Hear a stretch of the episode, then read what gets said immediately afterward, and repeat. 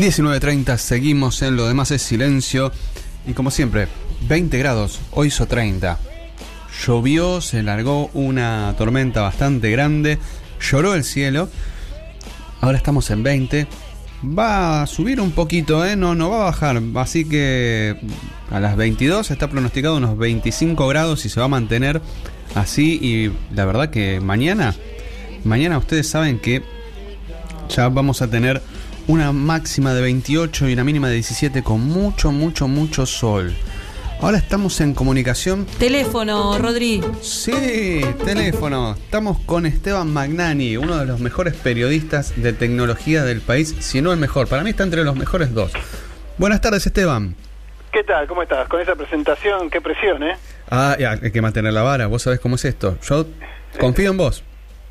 Hace por lo menos tres años que creo que estás ahí, ¿eh? Si no sos el mejor, pega en el palo.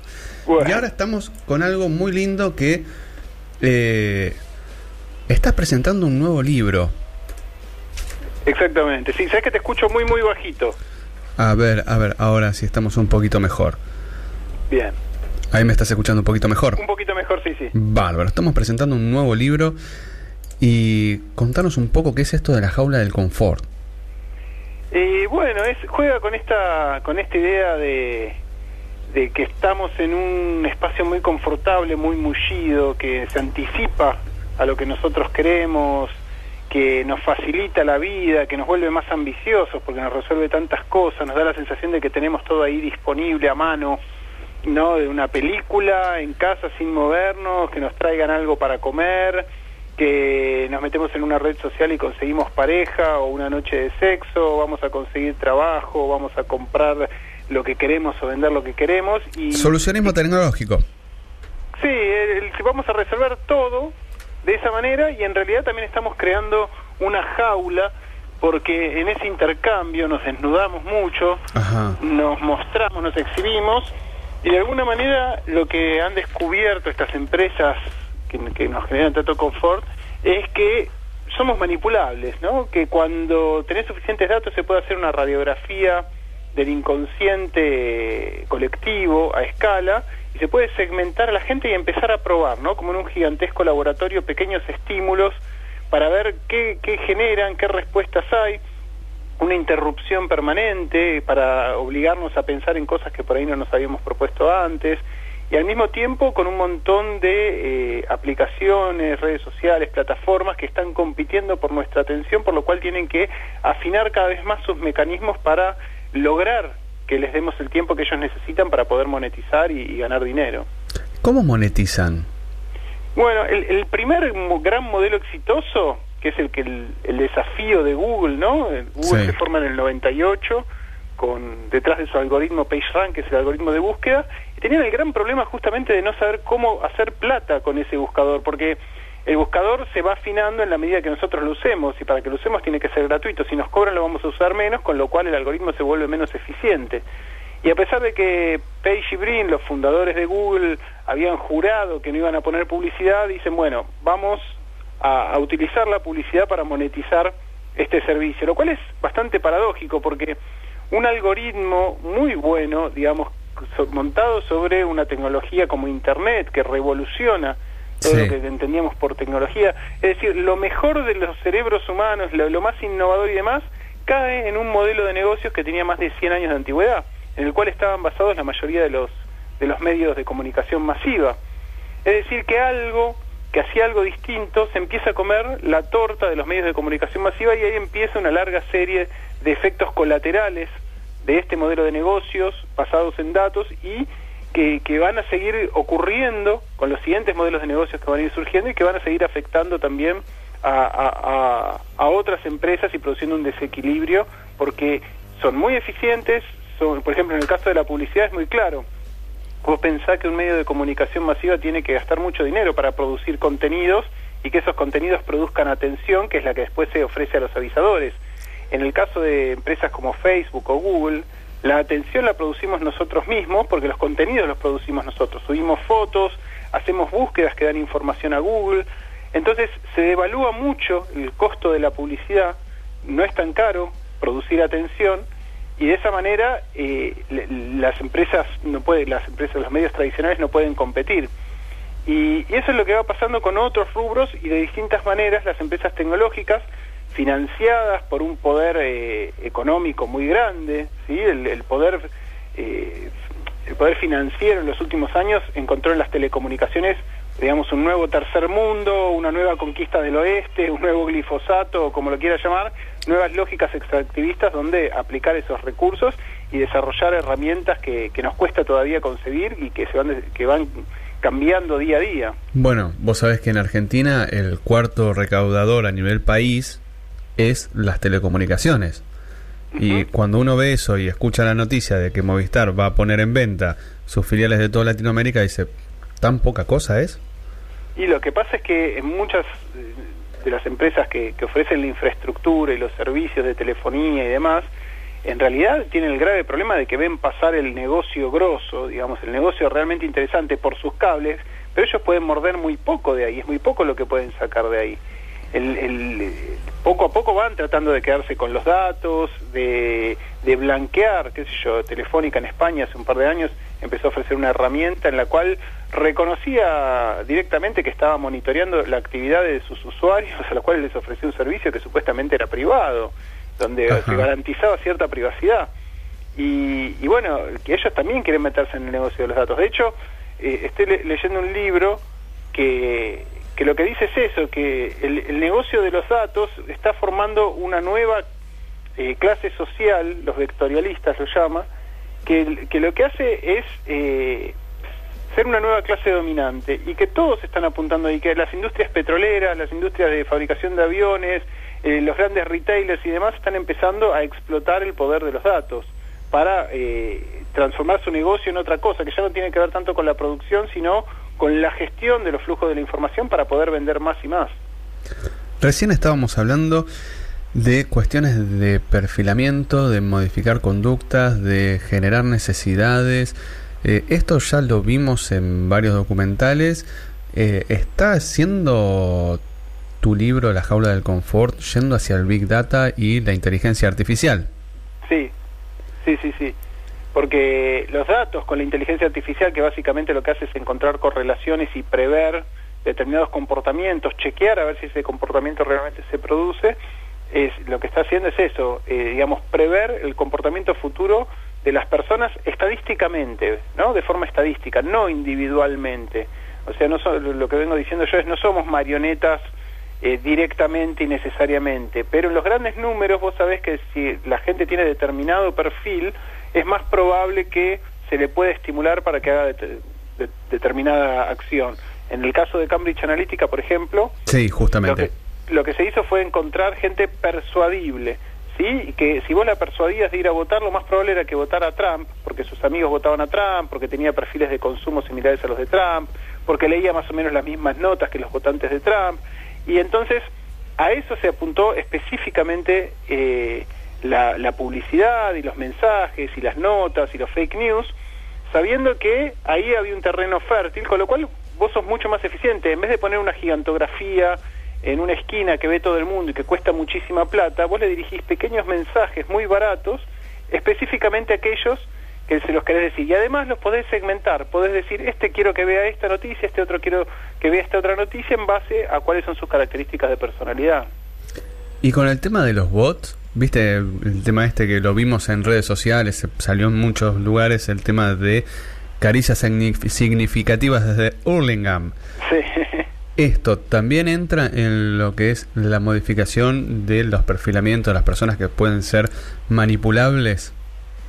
Sí, totalmente. O sea, los bots en Twitter específicamente es uno de los nichos, eh, uno de los espacios en los cuales se discuten las narrativas de sociales, ¿sí? No, no es el único ni mucho menos. no, para nada. Sigue existiendo la radio, sigue existiendo los diarios, pero en la medida en que más y más espacios de intercambio social se dan en plataformas, más fácil es manipular esos intercambios para dar la sensación de que, por ejemplo, la mayoría de la gente piensa que sí se puede y o que tal es un chorro o entonces vos generás eh, es como estar en una plaza en la cual vos no te puedes dar cuenta si la gente que grita es de carne y hueso son parlantes, ¿sí? Porque es un espacio virtual, entonces vos no les ves la cara. Y ese griterío te da la sensación de que vos formás parte o que tendrías que tener ganas de formar parte de ese de esa comunidad que está ahí entusiasmada y activa y peleando por algo que en lo que cree. Y bueno, y eso es, es digamos, eso retroalimentado por medios de comunicación que también eh, favorecen ese mismo tipo de narrativas y demás, eh, empiezan a, generar las grietas. ¿Por qué? Porque cada uno vive en una realidad distinta donde lo que consume eh, no es lo mismo que lo que consume el que está al lado. ¿sí? Lo que yo veo es probablemente que está decidido por un algoritmo en muchos casos, en la medida que utilice plataformas digitales, es muy distinto de lo que ve el tipo que está al lado. Y, de, ese, de esa grieta, de esas burbujas distintas que no se tocan, lo que te empieza a pasar es que decís, pero este tipo es un tarado, ¿cómo puede ser que piense esto si todo el mundo está pensando otra cosa? Y ahora cuando vos presentás el libro, vos haces todo este análisis a través de lo que es Big Data, negocios, sociedad y neurociencia. En un momento hablas de multitasking. ¿Qué es el multitasking? Bueno, el multitasking es poder hacer muchas tareas al mismo tiempo, ¿no? El famoso caminar y comer chicle. Ajá. El tema es que eh, es muy lindo lo que dice Byung-Chul Han, un filósofo coreano que vive en Alemania, que lo que dice es que en realidad el multitasking era una necesidad del hombre primitivo, del animal. El, el, el hombre primitivo o el animal, cuando están tomando agua, tienen que fijarse que ninguna cría se les, se les ahogue, que no venga un predador, que no se le venga la noche porque no va a poder volver a su refugio, tiene que estar concentra tiene que estar eh, evaluando todas estas cuestiones al mismo tiempo porque le pifian una y se muere, digamos, se lo come a alguien o, se muere o se ahoga o no se reproduce. O sea que tiene un riesgo de vida. ¿Cómo? Tiene un riesgo de vida. Tiene un riesgo de vida. Dice Byung-Chul en realidad, cuando el hombre descubre el fuego, ¿sí? Eh, y eso lo, hace sentir protegido, cuando descubre ciertas armas, logra construirse una casa que lo proteja de la lluvia y del viento, que tiene vida comunitaria, que le permite que alguien cuide a los chicos, entonces se pueda concentrar en otras cosas, ahí es cuando surge la posibilidad de desarrollar la tecnología, las artes, las ciencias. ¿Por qué? Porque se puede concentrar en algo. En realidad el hombre profundiza cuando se puede concentrar en algo y dedicarle el tiempo necesario. Cuando nosotros hacemos este supuesto multitasking, que es bastante discutible incluso desde la neurociencia, esta idea de que podemos pensar conscientemente en dos cosas a la vez, en realidad lo que hacemos nosotros normalmente es hacer un montón de cosas que son inconscientes y una en la cual, en el mejor de los casos, le estamos dedicando nuestra conciencia para poder hacerla. O sea, cuando vos, no sé, aprendés a jugar al tenis y vos tuvieras que pensar todos los movimientos que haces para poder pegarle bien a la pelotita, sería imposible. Entonces lo que vos haces es repetir mucho eso para automatizar la mayoría de las tareas y dedicar tu concentración más que nada a decidir una estrategia. Pero el resto está automatizado. Entonces, eh, lo, que se pierde con esta idea de que, ah, soy multitasking, es la posibilidad de profundizar en las cosas y hacerlas, eh, digamos, por ejemplo, con espíritu crítico, con capacidad de abstracción. Uno de los ejemplos que yo cito en el libro es qué es lo que ha ocurrido con la, lectura. Claro. La, lectura en la actualidad tiende a ser cada vez más en forma de Z, ¿no? Lees la primera línea, cruzás en diagonal, ¿sí? El texto buscando algunas palabras claves y lees la última línea. Con lo cual vos podés procesar muchísima más información que si leyeras concentradamente cada una de las páginas. El, problema es que en esa lectura superficial vos perdés procesos cognitivos más profundos que están vinculados justamente a la, lectura concentrada y que tienen que ver con el pensamiento abstracto, tienen que ver con el espíritu crítico, tienen que ver con incorporar ciertos mecanismos lógicos y, otras cuestiones que son las que desde la educación, por ejemplo, se intentan desarrollar eh, estimulando la lectura. O sea, la lectura no es solamente la información que vos incorporás en la lectura, es toda una serie de procesos cognitivos que se incorporan a través de la lectura como efectos secundarios, si querés. Y todo eso está tendiendo a perderse, porque hay mucha lectura, eso es cierto, pero esa lectura es superficial. Es una lectura que lo que trata es de procesar cantidad y no calidad. Y, eso tiene efectos. Y eso está ocurriendo, como te decía antes, en un laboratorio a escala mundial, cuyas consecuencias estamos empezando a vislumbrar y nos asustan pero que todavía no conocemos en toda su dimensión.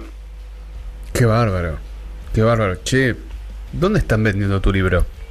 Mira, mi libro está, sé que ya llegó a un par de librerías, está medio demorada la distribución.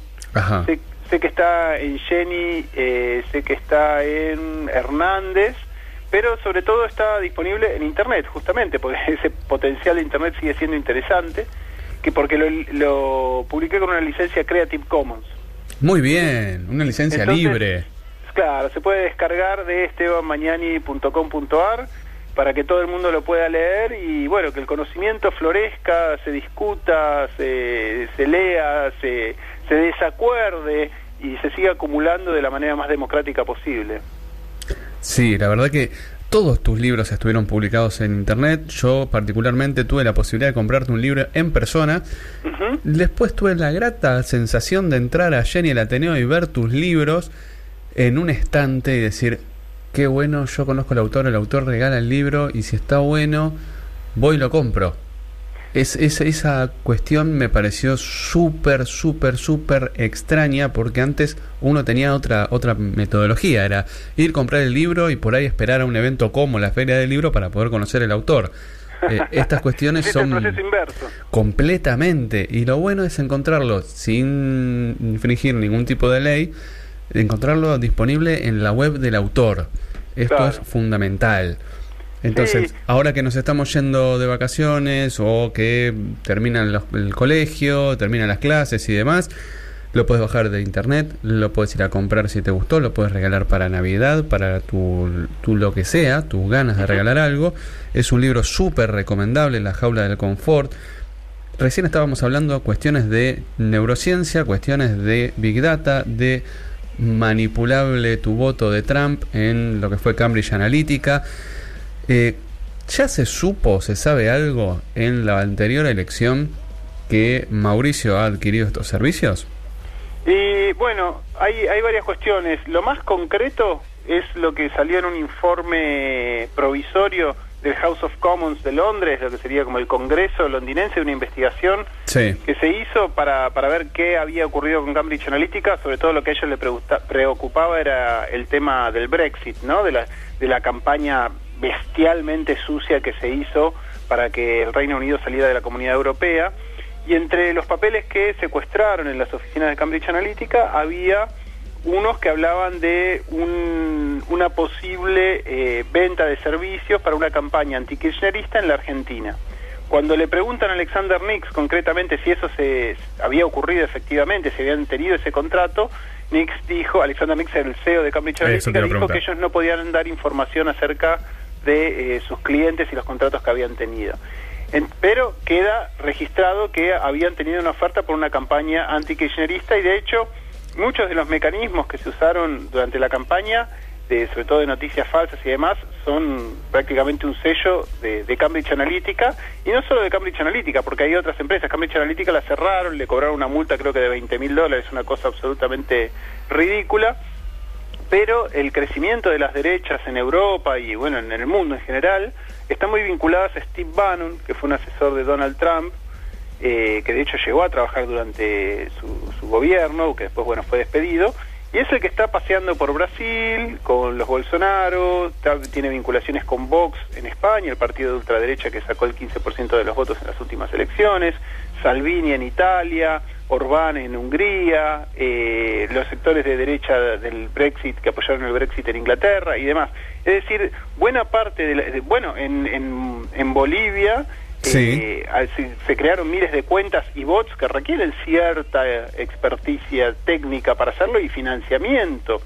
Eh, evidentemente se está utilizando todas estas herramientas para fomentar un, para colaborar con algo que en realidad ya venía, porque solamente con Big Data no creas un fenómeno social, pero sí para exacerbar y potenciar a aquellos que en su frustración pueden empezar a creer que la solución pasa por el totalitarismo.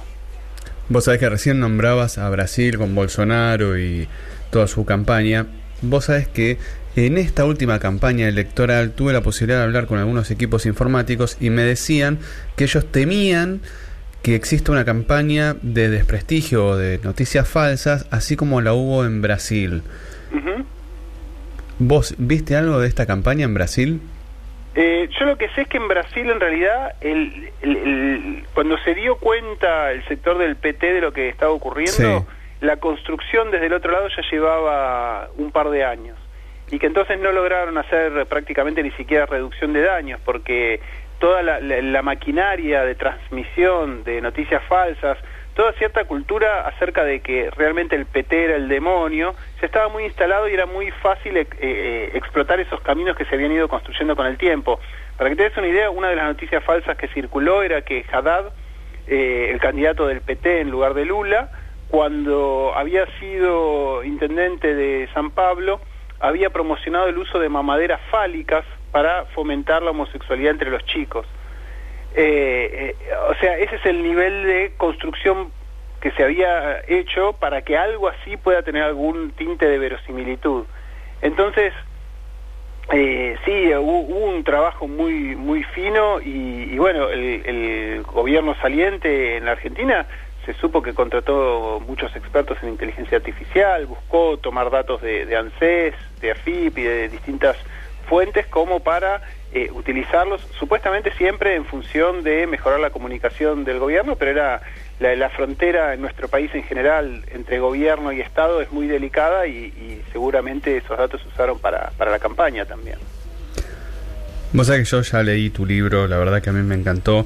Eh, justamente hay algo que nosotros no estamos viendo porque no está acá, ¿sí? Que en breve va a estar algo de eso.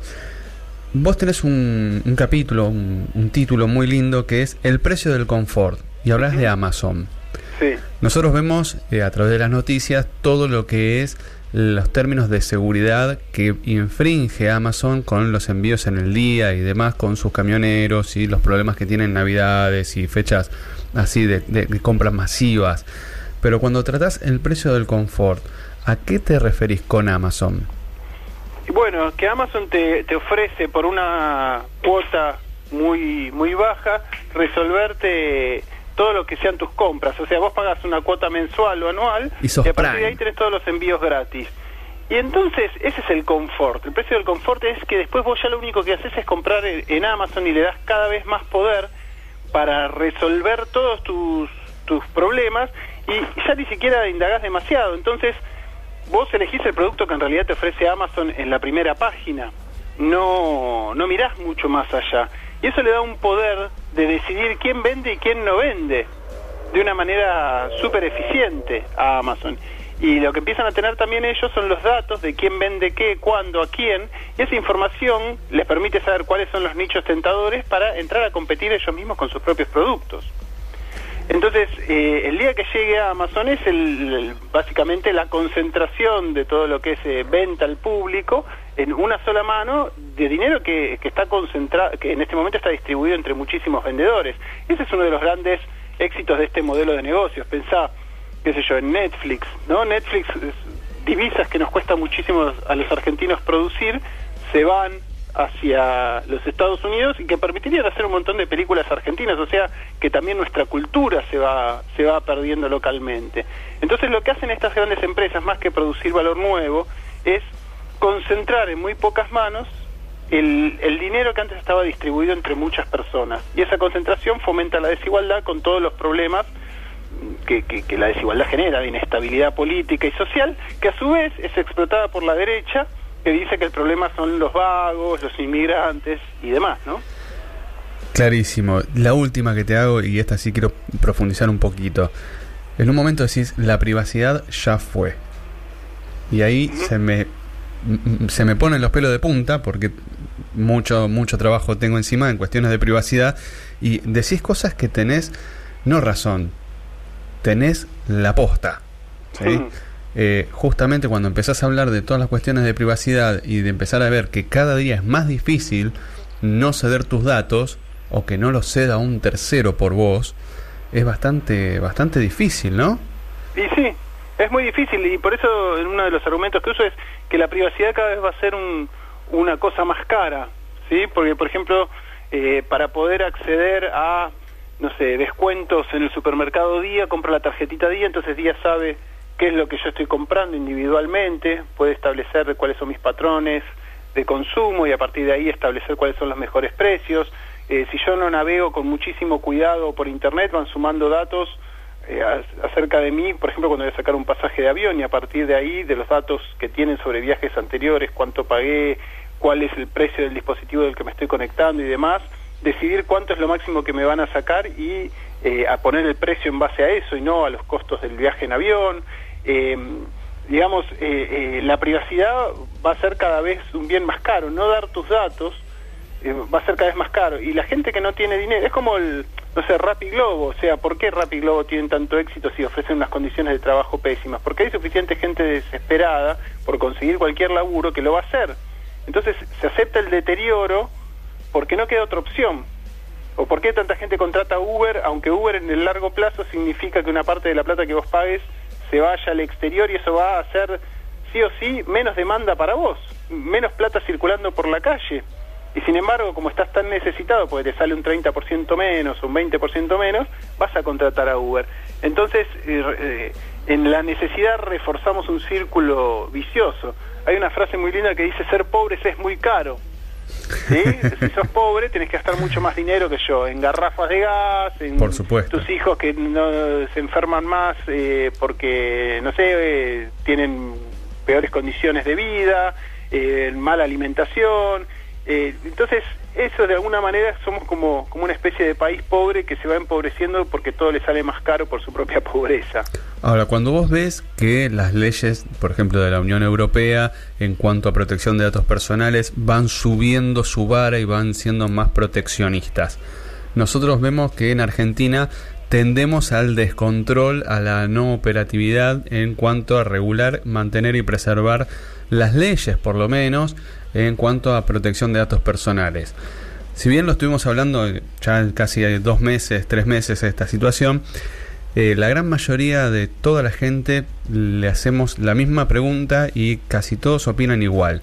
Nosotros les preguntamos si ven que el próximo gobierno, los próximos seis meses, en el próximo año, va a cambiar, se va a actualizar la ley de protección de datos personales, va a subir la vara, vamos a volver a ser país seguro en cuestión de datos personales como lo éramos antes para la Unión Europea. Y la gran mayoría nos dice, mira, en los seis meses esto no. Eh, a lo largo del año, no sé, eh, vamos a subir la vara, mm, la verdad que no creo. Eh, ¿Vos cómo lo ves?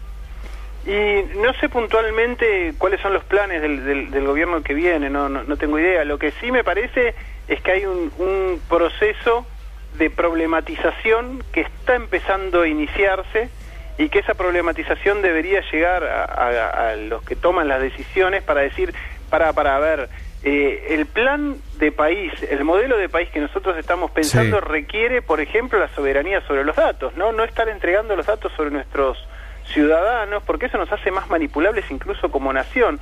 Y esto todavía estamos lejos, porque todavía estamos saliendo de la etapa de deslumbramiento de Internet. ¿sí? Recién los Cambridge, bueno, Snowden en 2013 y Cambridge Analytica hace un par de años dieron un, un cimbronazo, una sacudida que empezó a hacer que gente que antes celebraba cualquier cosa que venía de Internet empieza a decir, epa, pará, acá está pasando algo.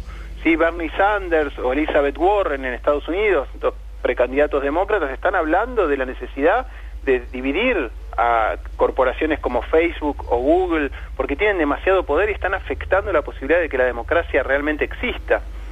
Eh, entonces hay una creciente problematización eh, hay algunas plataformas que aceptan ciertos niveles de regulación razonables, qué sé yo, Netflix en, en Francia ya acepta las cuotas de pantalla, paga los impuestos correspondientes para la promoción del cine local, algo que todavía en América Latina no se está haciendo, sí, pero que de algún, por lo menos empezar a, hacer esas regulaciones.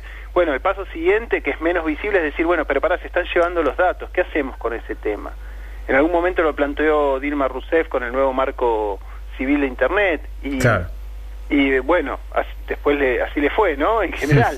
Pero hay algo que está dando vueltas ahí y que Europa ahí a los manotazos de ahogado va planteando algunas cosas y que requiere un posicionamiento político que en este momento América Latina Unida, que sería la forma de plantarse frente a eso, está muy difícil, pero bueno, como país algunos cuestiones de reducción de daños seguramente se puedan hacer y eso va a depender en la medida de que se problematice y se visualice esta, esta necesidad. Esteban, ¿algo más que nos quiera comentar? No, no, un placer como siempre hablar con, con vos, con, con la radio y muchísimas gracias por el tiempo que le dedicaste a la jaula del confort. A vos, Esteban, te agradecemos muchísimo. La verdad que siempre nos, nos puedas atender y charlar de estas cuestiones y que escribas un libro como el que escribiste. La verdad, felicitaciones. Bueno, muchísimas gracias. Eh, un abrazo grande. Que se lea, que circule, que se discute. Sí, por supuesto. Un abrazo grande, Esteban. Un abrazo. Y nosotros, vos quedate ahí, en lo demás de silencio, que nosotros vamos a una tanda. Estás escuchando la colectiva. Estás escuchando la colectiva.